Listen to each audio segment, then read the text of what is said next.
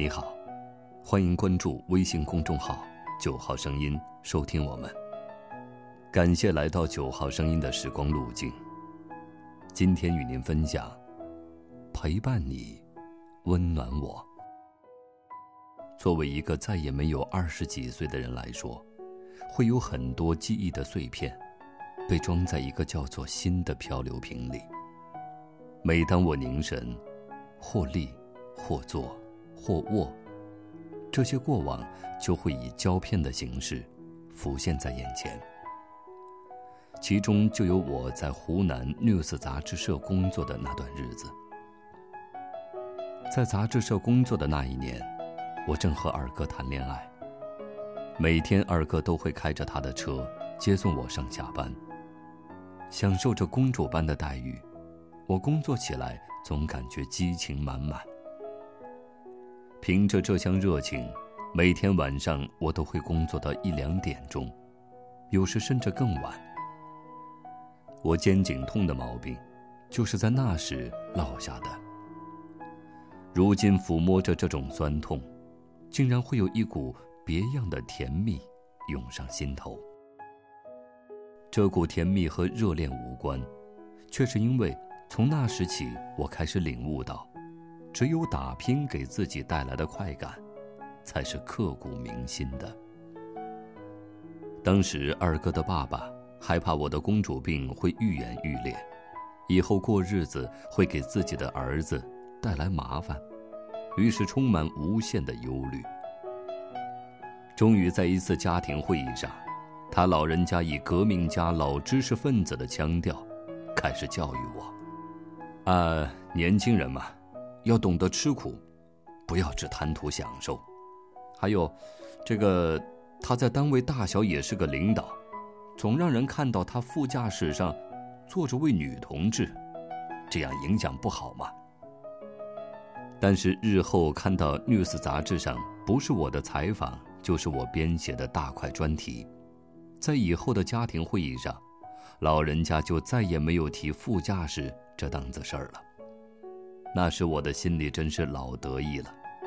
本公主不但贪图享受，也是个热爱工作的好同志。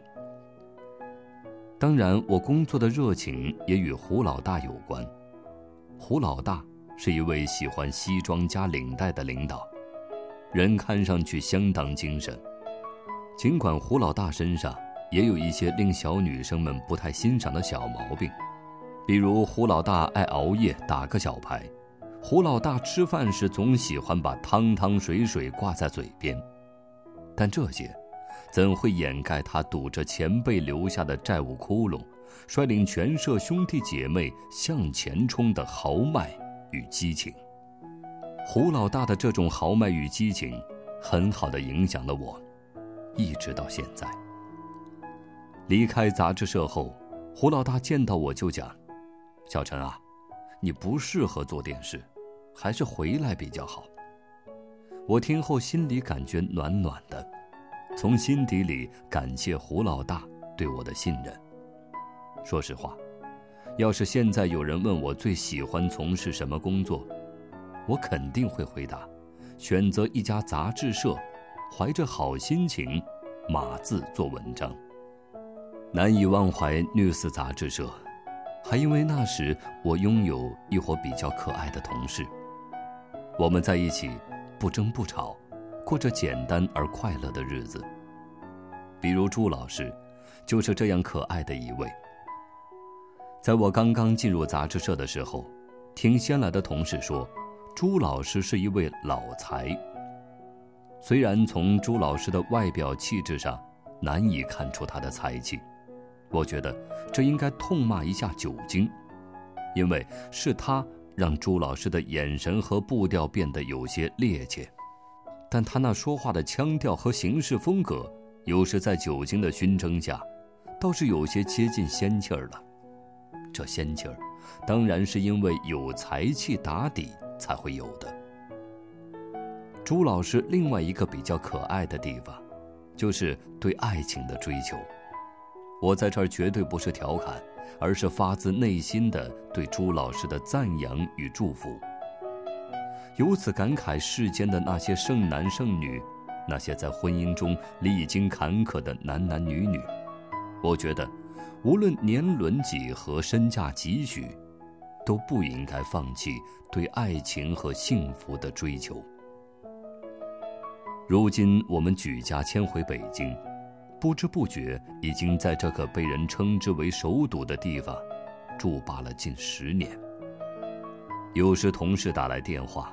痛哭自己婚姻的不顺，我会随他伤心；也有同事会突然发来短信，屏幕上跳跃着发癫的小人儿，说我找到男朋友了，正在装修房子。不会忘记我在杂志社的那段日子，也不会忘记我那帮亲爱的同事。无论他们现在身居何处，无论他们在从事什么职业。我都会把我们共同拥有的那段好时光，盖上时间的印章，包裹上我的祝福，把它们邮寄到我心最深的地方，陪伴你，温暖我。今天的九号声音，又为你另存了一段时光之旅。晚安。